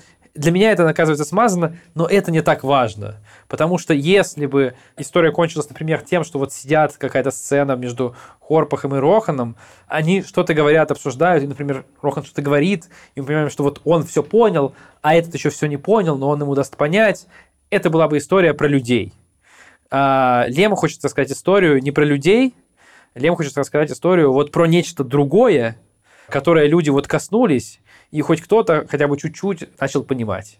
Но и то не до конца. И в этом смысле, может быть, отсутствие вот этой финальной точки для персонажей, оно не так важно, потому что Лему как будто не так важны истории персонажей здесь. Ему важна история вот это вот человечество, не versus, наверное, вот эта вот другая жизнь, а человечество и другая жизнь, которая никогда не могут вместе прикольно, все еще, может быть, такая, я бы все еще попробовал переписать. Например, могу еще такую предложить концовку. Заканчиваем не когда Роган на корабль возвращается, а когда он садится и видит свое лицо, и после этого можно распределять какой-то мысленный его диалог. Он говорит, что в этот момент он понимает, что непобедимый вернется домой ни с чем можно закончить либо на этом месте, либо, если хотим хэппи-энд, можно после этого сделать конец главы и сделать последнюю главу на один абзац, где описано, что непобедимый летит домой, там, не знаю, там, Роган рисует эти там мушки на листике или что-нибудь. Не знаю, я плохой писатель, но как будто нужно было чуть-чуть раньше закончить. В смысле, показав, что вот, осознание этой красоты случилось, и Рогану стало понятно. Все, тогда тоже красиво. Не знаю, вот это вот именно последние как-то вот несколько страниц, чуть-чуть были смазаны. Не то чтобы так уж сильно это портит, особенно там после того, что мы читали в сезоне Филиппа Дика, который вообще после суперровного повествования как-то внезапно заканчивает. Это довольно условная критика. Но мне кажется, это настолько красивая и, может быть, поэтичная книга, которая не в нужной степени поэтично закончилась. Возможно, эта концовка сделала бы для меня книгу там, из четырех звезд пятизвездочной. Не знаю. Еще раз соглашусь с тем, что концовка как будто какая-то не полное, но при этом это для меня во время вот прочтения не было вообще разочаровывающим. На удивление. Хотя такие вещи меня зачастую коробят. И у того же Филиппа Дика в «Человеке в высоком замке» я такой, как, и что, все? Вот здесь закончил? Ты, ты, ты что? Ну-ка иди дописывай. Вот. Здесь этого не было вообще. Здесь этого не было, здесь это закончилось, и вот я как бы сел размышлять. Могу только сказать, что здесь меня ни разу негатива никакого не было к тому, как это закончилось. Но ты прав, ты прав. Какое-то ощущение неполноты этой концовки, оно, конечно, есть. Я хочу вернуться как человек, который один раз подумал о проблеме вагонетки, и каждая проблема ему кажется непереведенной стрелкой. Хотел вернуться, и на самом деле, к той проблематике, с которой, собственно, начинается сцена, да, диалога Хорпаха и Рохана, и хотел бы поговорить немножко об этом. То есть, по большому счету, у них как раз такая проблема вагонетки. У них есть четыре человека, которые, возможно, еще живы, но с очень большой вероятностью они на самом деле мертвы, с еще большей вероятностью, даже если они не мертвы, то они на самом деле обнуленные, то есть с очень большой вероятностью, скорее всего, не получится им их личности вернуть. Это какие-то такие младенцы, люди со смытым сознанием, которых как бы никогда не вернутся к тому, кем они были. Скорее всего, они не знают, потому что они не наблюдали тех, кого не смогли спасти. Вот. Но, тем не менее, они идут их спасать, мотивируя это тем, что там вот проскакивает такая фраза, что если мы сейчас этих четырех человек не попытаемся отыскать, то больше никто никогда в такую экспедицию не полетит. И это в некотором смысле, если мы оторванно этот контекст послушаем, такая действительно благородная идея, но она немножко неудачно наматывается на то, что происходило до этого в романе. Потому что давайте посмотрим, что происходило. В первый раз они теряют первого человека, когда в какой-то экспедиции в этих каньонах они что-то исследуют, находят какую-то машину, и какую-то расщелину заходит один из участников экспедиции, теряют все его из виду на буквально несколько минут, потом он возвращается, и он приходит к нему полностью обнуленный. То есть с человеком что-то произошло, у него полностью стерлась память, и он ничего не может делать, ни- ни- ничего не может, не, не помнит. Он просто, его нужно как бы связать, потому что он еще и сопротивляется, и он ничего кроме мечащих звуков не может издавать. С ним невозможно взаимодействовать. По сути, они потеряли человека, осталось физическое тело, личности нет. И непонятно, можно ли ее будет вернуть. Вообще это довольно страшно, потому что они не понимают, почему это произошло. То есть они понимают, что есть существенная опасность и для них, несмотря на то, что они прикрыты силовыми полями, что-то как бы может их просто уничтожить. И команда в опасности. Несмотря на это, несмотря на то, что они отыскали Кондор, они решают продолжать исследование. Ну, потому что они же прилетели исследовать. Но вообще говоря, даже само по себе это решение, его можно обсудить, потому что, окей, есть непонятная сила, которая представляет существенную опасность для людей. Да, на физически тело не уничтожить, но как бы личность уничтожает. Команда в опасности. Капитан решает продолжать исследование не понимая, на самом деле, в чем заключается опасность. Это, на самом деле, уже вопрос. То есть он подвергает всех определенному риску. Окей, допустим, мы считаем, что может быть какая-то вероятность, что человек просто с ума сошел, стресс, что-то еще. После этого происходит что? Они отправляют в далекую экспедицию какую-то команду, с ней теряется связь, летят два пилота на специальных каких-то там э, разведывательных этих, обоих пилотов уничтожает эта черная туча, Дальше непонятно. Окей, они идут спасать эту команду. Из этой команды они спасают кого-то, там большинство людей снова обнуленные, четырех не находят. Вопрос. У тебя есть точно фактор. Ты понимаешь, что это какой-то фактор, который действует, силовые поля не помогают, и он может тебя уничтожить. Нужно ли идти спасать четырех человек или нет, при том, что у тебя еще там 30-40, которых подвергаешь опасности? Это вопрос очень сложный. И у меня нет на него однозначного ответа. Это та самая проблема вагонетки. Окей, ты можешь спасать четырех, потому что если ты не спасешь четырех, кто же потом прилетит в эту экспедицию? Но другой вопрос. А зная, что ты на самом деле рискуешь жизнями 30 на корабле, и еще 20, которых они там спасли, как бы, которые не понятно, в сознании или нет, правильно ли рисковать их жизнями ради того, чтобы спасать этих четверых? Это на самом деле вопрос открытый, и на него нет однозначного ответа. Но они позиционируют, как будто, конечно, надо спасать четверых. Но возможно, моральный ответ, да, такой правильный с точки зрения какой-то там этики, да, нужно спасать. Но, возможно, решение, которое должен принять капитан, с точки зрения такой утилитарной, как бы, что нужно спасать как бы весь экипаж, который остался у него, и бросить этих четверых. Я не знаю, как сделать правильно, но вот для меня это однозначность того, что нужно идти спасать, она под сомнением на самом деле. Прикольно, что ты, Аркаша, рассуждаешь про риски, как человек, работающий с рисками всю свою карьеру. Я думаю, то, что ты замечаешь про неоднородность их поведения, справедливо. Что если ты именно анализируешь эту книжку сюжетно, в смысле, какой протокол поведения себя на безумной планете?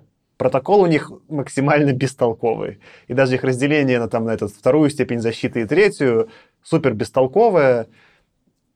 И так, условно говоря, если потом в конце будет проходить капитан Горпах performance review от земной цивилизации, он получит низкую оценку. Поэтому, если так именно придираться технически, например, можно было бы придираться, не знаю, там, в «Марсианине», но ведут они себя неразумно. Эмоционально при этом, мне кажется, арка построена круто. То есть это было сделано именно для как бы такого несколько философского, что ли, аргумента, что вот есть какое-то человечество, которое еще никакой беды не встретило. Поэтому ведут себя довольно борзо включая Горпаха. Они, конечно, закаленные, да, вот в путешествиях, но, как я уже упоминал, настоящие опасности еще не пережили. Поэтому все пытаются с нахрапа проскочить. И так себя и ведут. И первый человек, у которого появляется сомнение, что нахрапа, может быть, не получится, это Роган. Ему и задает вопрос. Горпах, ты, ты теперь, когда уже знаешь, что мы нахрапом не возьмем, что будешь делать? И он и принимает решение эмоциональное пойти посмотреть. И более того, у него какой-то психологический маршрут случается, да, что он понимает, что да, если мы будем как бы вести себя ненасильственно, то и последствий меньше. Поэтому как бы именно такая арка эмоциональная смысл имеет. Арка именно, ну, такая технологическая или, может быть, не знаю, там, управленческая, что за менеджмент, выглядит намного более странно, если мы так прям педантично будем анализировать. Это правда, но это как раз многое говорит нам о самом Хорпахе, потому что с точки зрения рациональной ты прав, он какой-то не очень, может быть... Ну, можно обсудить, что, что решение он принимал. А с точки зрения эмоциональной, да, история красивая, и ты, когда читаешь, ты именно эту сторону видишь, как хотел Лем, это считывается, это работает. Вот. Просто те размышления, по которым я сказал, они возникают скорее постфактум. Ты думаешь, ага, если мы еще раз вернемся к этому, да, подумаем про это вот так холодно взвесив, да, нужно ли было так делать? и возникают сомнения. Но, опять-таки, с точки зрения эмоциональной, да, я вернусь еще раз к тому, что Хорпах как бы оказывается таким просто будаком, как бы, извините, но просто потому, что рациональную вот эту ответственность, да, перед советом базы земли несет он за принятое решение. Но эмоциональную ответственность, да, вот эту вот личную, внутреннюю, за то, что ты как бы кого-то бросил или не бросил, он, Каздина такой, перекладывает на Рохана, причем так, что никто об этом не узнает, но Рохан-то знает. Ему потом с этим жить. А если они их бросят, если Рохан скажет, все бросаем, да, формальную как бы ответственность на себя берет Хорпах, но эмоциональную вот эту сторону вопроса, на самом деле, он себя снял и переложил на Рохана, который потом всегда будет мучиться. Справедливо. Я отсюда сделаю красивый тогда переход к игре и к различиям игры, которую я прошел от самой книги. Почему, мне кажется, переход красивым, вот этот контраст того, что ты описываешь, как это с точки зрения менеджмента выглядит и как это выглядит эмоционально, он еще сильнее после игры. Игра, как я уже заявил, это приквел. Там есть отличия. Сейчас будут минимальные спойлеры про игру. Если не хотите узнать и хотите поиграть про игру, а я рекомендую в нее поиграть, можете примотать к концу, где мы уже обсуждаем финальные мысли. Игра — это приквел, и более того, это приквел не от лица команды Кондора, а это приквел от лица другой команды, которая прилетела позырить, что там, чтобы опередить непобедимого. И команда эта, она от другого альянса планет, чем та, за которым следим мы. Соответственно, непобедимые и Кондор, они принадлежали какому-то там альянс, Alliance, и так действительно это в книге упоминается. Игра еще вводит Interplanetary Commonwealth, то есть какая-то другая ассоциация планет, она находится в чем-то типа холодной войны с Альянсом, и их как шпионов уже там в конце их других миссий по исследованию отправляют командование, чтобы пойти позырить, что там вообще на этом регистре происходит. И ключевые действия происходят, ты играешь за Ясно. У них, кстати, есть в команде женщины, у Interplanetary Commonwealth.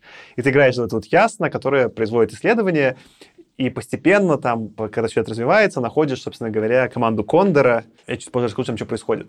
Ну вот, пока ты это все типа просто исследуешь, ты узнаешь всю историю, как сначала погибла вся команда Кондора, и потом типа там улетаешь, и потом я читал книгу, и также тупо погибает команда непобедимого. И когда ты видишь, ну, типа, сначала в игре в приквеле, как нелепо погибло пол команды, вот этой ясной Commonwealth, вся команда Кондора, а потом читаешь книгу, и пол команды погибает непобедимого, люди совсем уже леммингами выглядят. Ну, типа, они, я такой, ну вы, ну вы хоть что-то, хоть немного соберитесь, но они прям все решили помереть. И, конечно, ну, на вот этом фоне там решения Горпаха еще более выглядят такими, типа, нелепо леммингскими, типа, никто ни с кем не договорился, что-то погнали. Теперь про саму игру. Во-первых, игра очень... Ну, и что мне самое, типа, самое главное, типа, что мне прикольно сделано, она прям круто сделана в стилистике атомпанка. Там прям очень красивые и абсолютно канонические все там типа девайсы, корабли, это все вот такое типа большое, стальное, тяжелое. Мы с тобой до записи обсуждали, по-моему, немножко, там меня больше всего разорвало, что там у этой вот главной героини ясно есть какой-то девайс искать ее тиммейтов, такой датчик, только там нет никакого экрана, на нем просто куча светодиодов, и в середине светодиода это сама ясно, и она видит, как другие светодиоды постепенно приближаются там на какой-то матрице, не знаю, там 10 светодиодов, чтобы найти своих товарищей. И все это выглядит прикольно, я такого в играх не видел. То есть я видел какие-то там современные девайсы в куче игр фантастические, видел какие-то, может быть, там чуть более винтажные, типа чужого, но прям настолько, знаешь, там из светодиодов спаянные, прям вообще до любых микросхем, это прям супер прикольно. Там... Ну, что-то такое, не знаю, мне кажется, биошок, может быть, в некотором смысле. Да, но там все равно больше, типа, все-таки они там все там мутировали, и там больше было через такую, типа, магию. Тут никакой магии нет, это прям, ну, типа, девайсы-девайсы, и они прям прикольные. Там больше шейперская, чем механистская история. Угу, угу. Но в целом, да, ты прав, что такое, типа, стилистика в духе чуть-чуть биошока. И вот эта стилистика в игре выдержана идеально, и в целом, если бы я описывал игру, они пытались сделать что-то типа Firewatch. По геймплею это скорее неудачный Firewatch, но именно по визуалу и читать книгу было легче после игры, потому что прям все стало на свои места. Я уже не мог представлять, что это выглядит по-другому, чем игра. Для меня это прям выглядело точно как игра.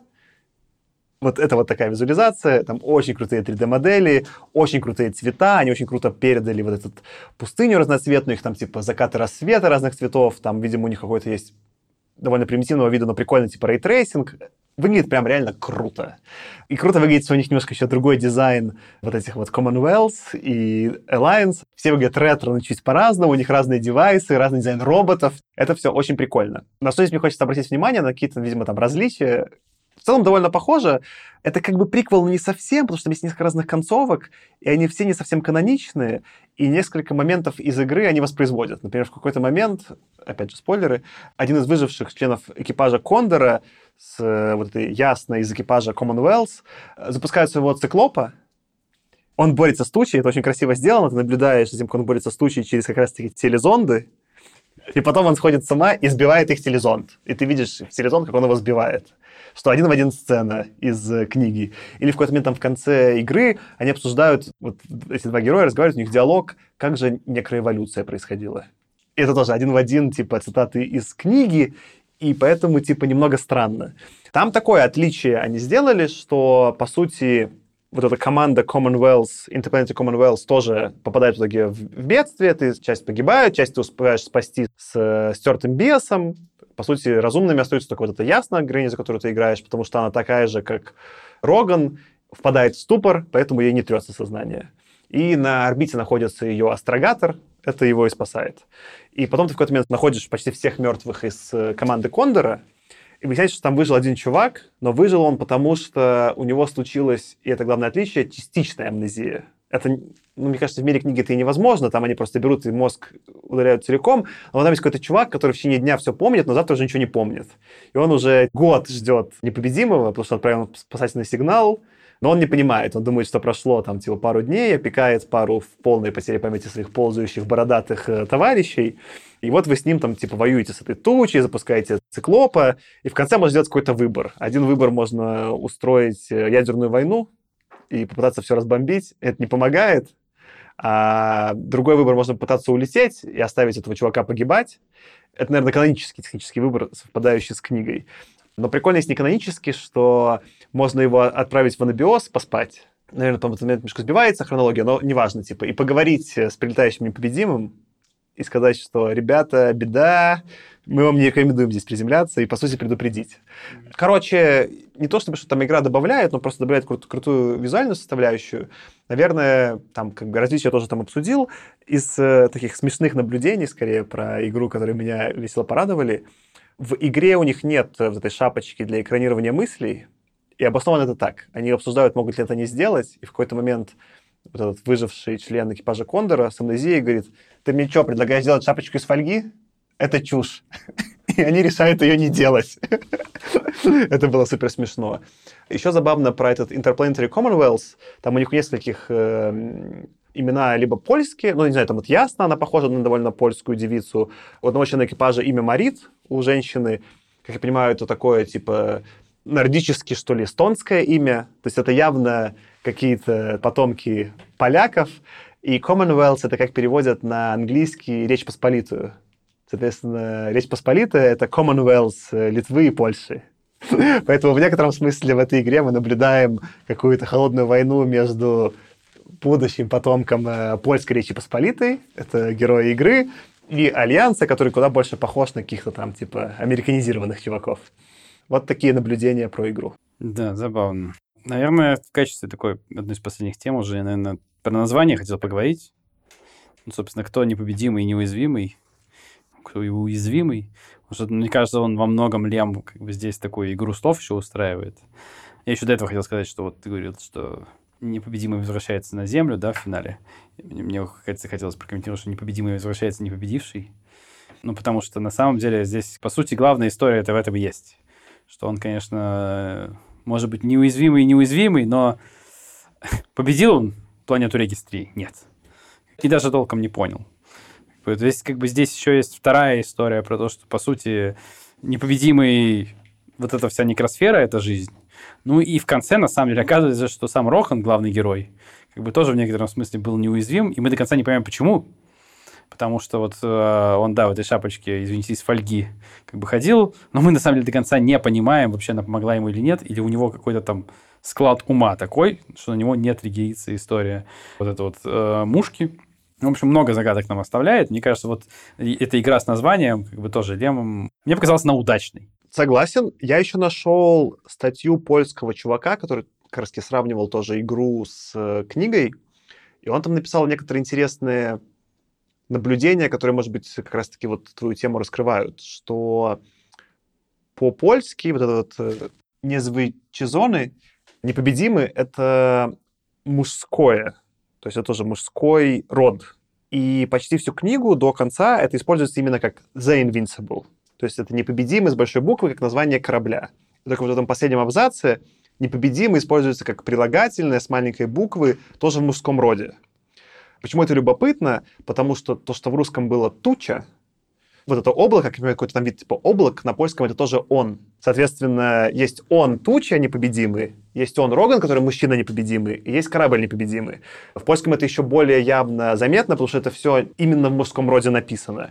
И в некотором смысле прикольно, да, что это Лем нигде потом никаких интервью не раскрывал, это скорее как вот мы сейчас можем только делать какие-то там домыслы, но любопытно, что он в польской версии специально подобрал эти слова, чтобы они в одном роде однозначно создавали некоторую между ними связь поэтическую, но неоднозначно отвечающую структурно. Это так или не так? Худо не было. Слушай, я думаю, давай, Аркаша, на этой такой философской ноте заканчивать. Мне кажется, отличный момент. Плюс мы обсудили в основном-то все темы, которые в этой книге, по крайней мере, мне казались значимыми. Давай в классическом виде наш финальный вопрос. Какое мнение у тебя про книгу после обсуждения и как-то поменялось ли отношение к книге после нашего с тобой диалога?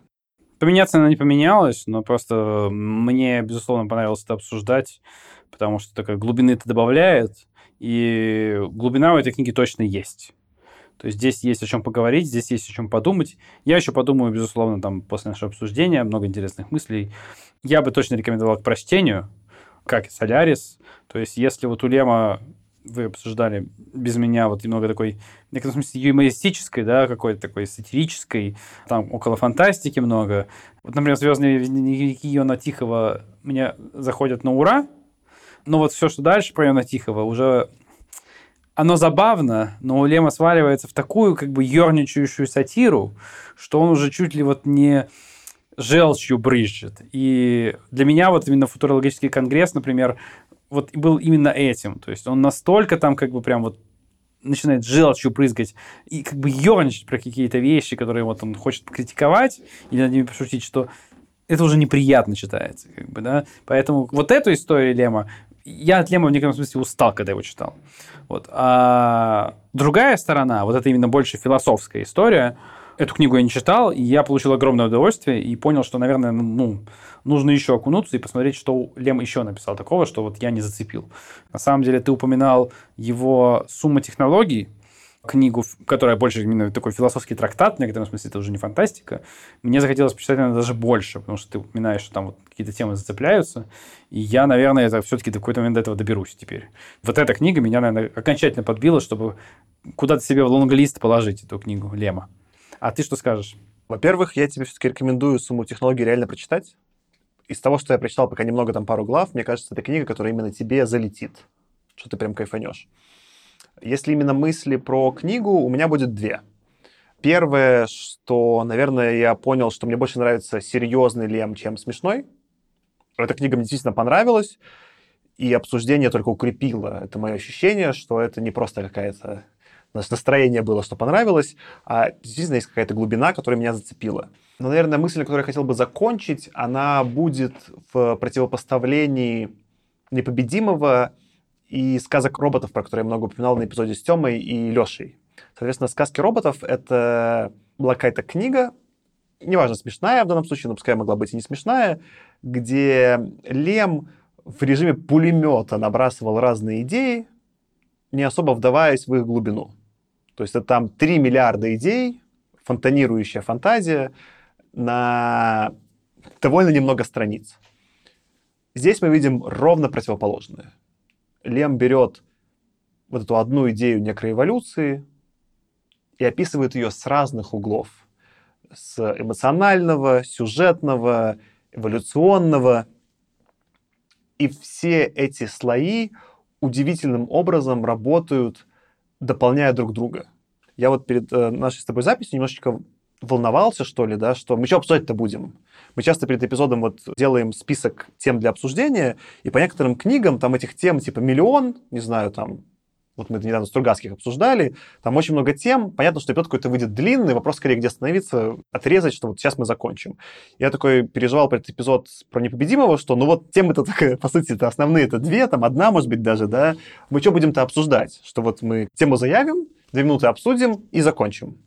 Но эпизод получился совсем не такой. Эпизод получился как раз-таки, что с разных точек зрения, углов и смыслов можно вот эту одну тему проанализировать, и это прикольно. Типа это как раз-таки интересное противопоставление, как я уже сказал, к сказкам роботов, но, может быть, и даже к американской фантастике, что это не сюжетом движимая книга, а вот какой-то одной идеей, которую Лем прорабатывает так, как он считает это нужным.